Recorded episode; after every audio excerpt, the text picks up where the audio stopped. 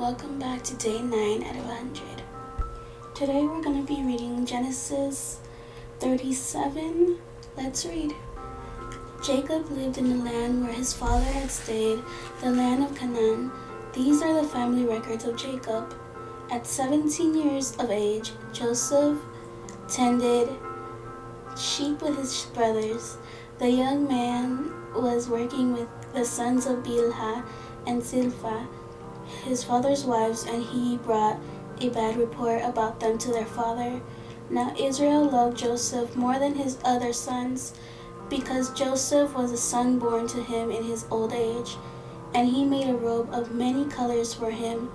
When his brothers saw that their father loved him more than all his brothers, they hated him and could not bring themselves to speak peacefully to him. Then Joseph had a dream. When he told it to his brothers, they hated him even more.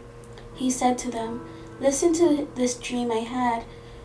There we were binding sheaves of grain in the field.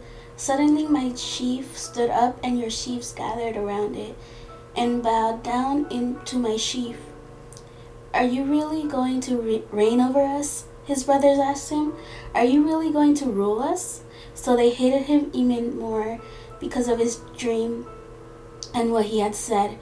Then he had another dream and told it to his brothers. Look, he said, I had another dream, and this time the sun, moon, and eleven stars were bowing down to me. He told his father and brothers. And his father rebuked him. What kind of dream is this that you have had? He said, Am I and your mother and your brothers really going to come and bow down to the ground before you? His brothers were jealous of him, but his father kept the matter in mind. His brothers had gone to pasture their father's flocks at Shechem. Israel said to Joseph, Your brothers, you know, are pasturing the flocks at Shechem. Get ready, I'm sending you to them. I'm ready, Joseph replied. Then Israel said to him, Go and see how your brothers and the flocks are doing, and bring word back to me. So he sent him from the Hebron valley, and he went to Shechem. A man found him there wandering in the field and asked him, What are you looking for? I'm looking for my brothers, Joseph said. Can you tell me where they are pasturing their flocks? They moved on from here, the man said. I heard them say, Let's go to Dothan. So Joseph set out after his brothers and found them at Dothan. They saw him in the distance, and before they before he had reached them, they plotted to kill him. They said to one another, Oh, look, here comes the dream expert. So now come on, let's kill him and throw him into one of the pits. We can say that a vicious animal ate him. Then we'll see what becomes of his dreams. When Reuben heard this, he tried to save him from them.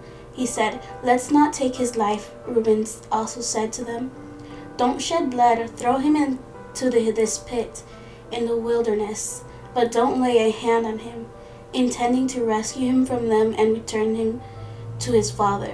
When Joseph came in to his brothers, they stripped off Joseph's robe, the robe of many colors that he had on. Then they took him and threw him into the pit. The pit was empty without water.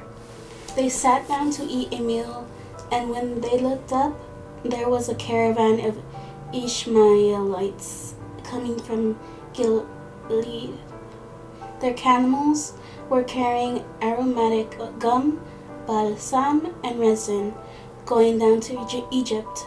Judah said to his brothers, What do we gain if we kill our brother and cover up his blood? Come on, let's sell him to the Ishmaelites and not lay a hand on him, for he is our brother, our own flesh. And his brothers agreed. When Midianite traders passed by, his brothers pulled Joseph out of the pit and sold him for twenty pieces of silver to the Ishmaelites who took Joseph to Egypt. When Reuben returned to the pit and saw that Joseph was not there, he tore his clothes. He went back to his brothers and said, The boy is gone. What am I going to do?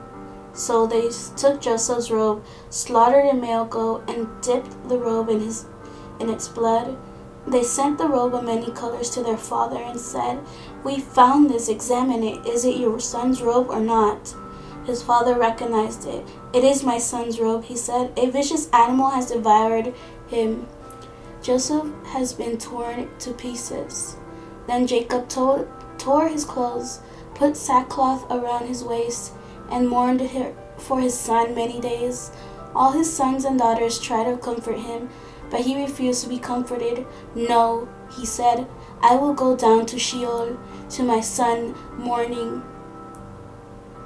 And his father wept for him. Meanwhile, the Midianites sold Joseph in Egypt to Potiphar, an officer of Pharaoh, and the captain of the guards.